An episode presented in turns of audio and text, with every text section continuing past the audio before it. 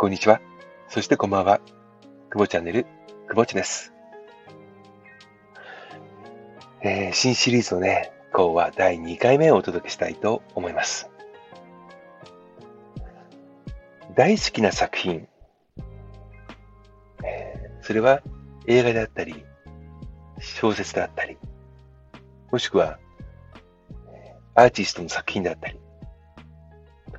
えー、皆さんにもたくさん大好きなシリーズものっていうのが終わりじゃないかなと思います。大好きな人との持続的な関係。これもね、そうですよね。うん。え、好きであればあるほど、過ごしている時間が長ければ長いほど、接している機会が多ければ多いほど、思いは強くなり、その世界に浸るスピードは速くなっていきます。ところが、やはりシリーズものには必ず終わりが来ます。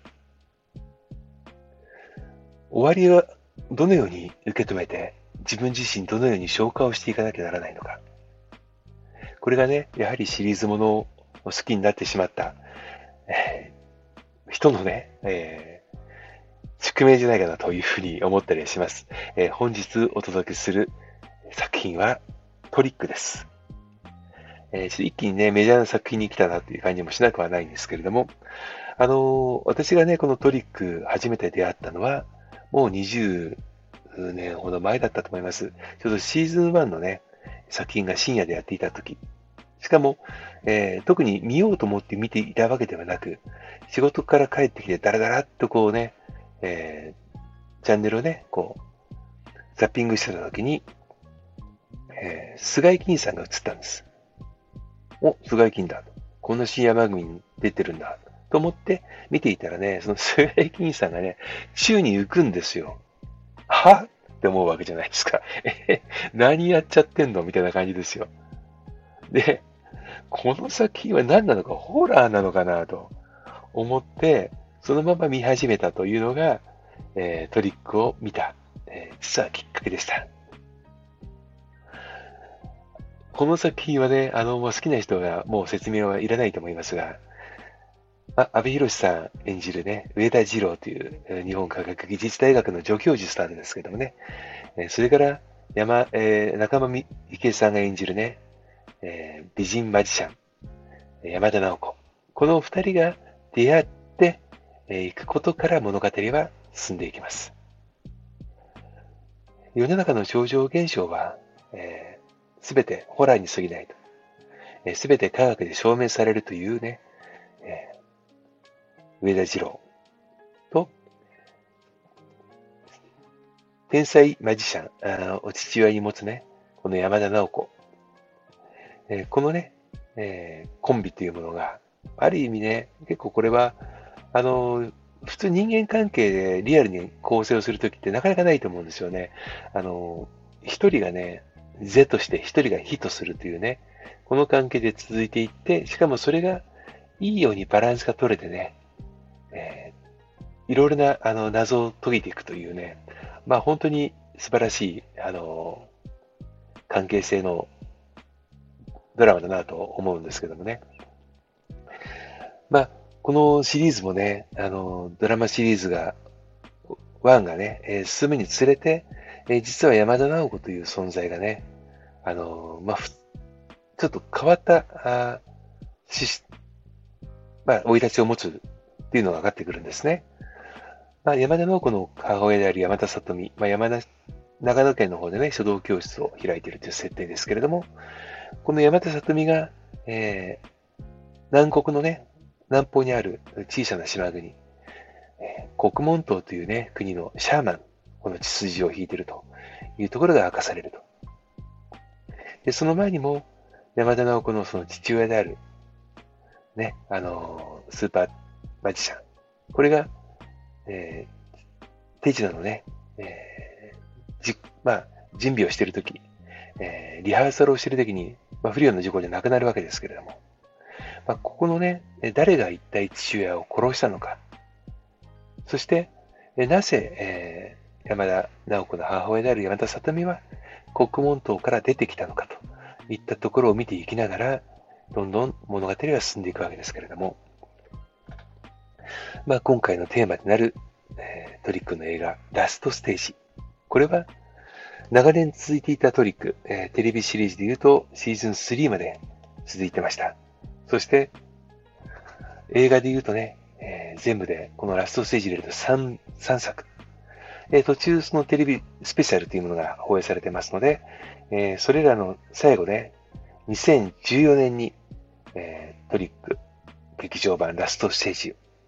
これでもうおしまいというふうになるわけです。この映画で私がこの、まあ、何度もね、見直してしまって、本当に素敵だな、好きだなと思うのは、まあ、あの、堤監督がね、やっぱり、あの、素晴らしい作描き方をされる監督であることはもう言うに及ばずですけれども、ドラマシリーズで回収できていなかった伏線っていうものを、あの、慌ててバタバタバタって回収することなく、無駄に説明をさせることなく、あとは視聴者に判断を委ねるというようなことも多々、多々、えー、織り交ぜてね、えー、このラストステージが進行していくんです。実はこのラストステージは海外ロケなんですけれども、えー、トリックのファーストシーズン、えー、菅井金さんが演じるね、母の泉のお母様。このお母様の、えー、顔、まあね、菅井金さんがいっぱいいるわけですよ。その、えー、海外の空港とかね。うん。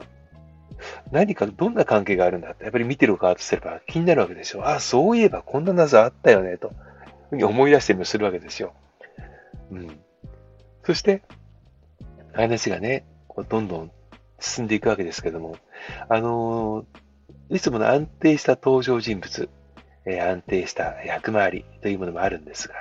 実はこの映画、最後の方にちょっとね、あの、昔からのファンにはとっても嬉しいね、サプライズプレゼントが入ってます。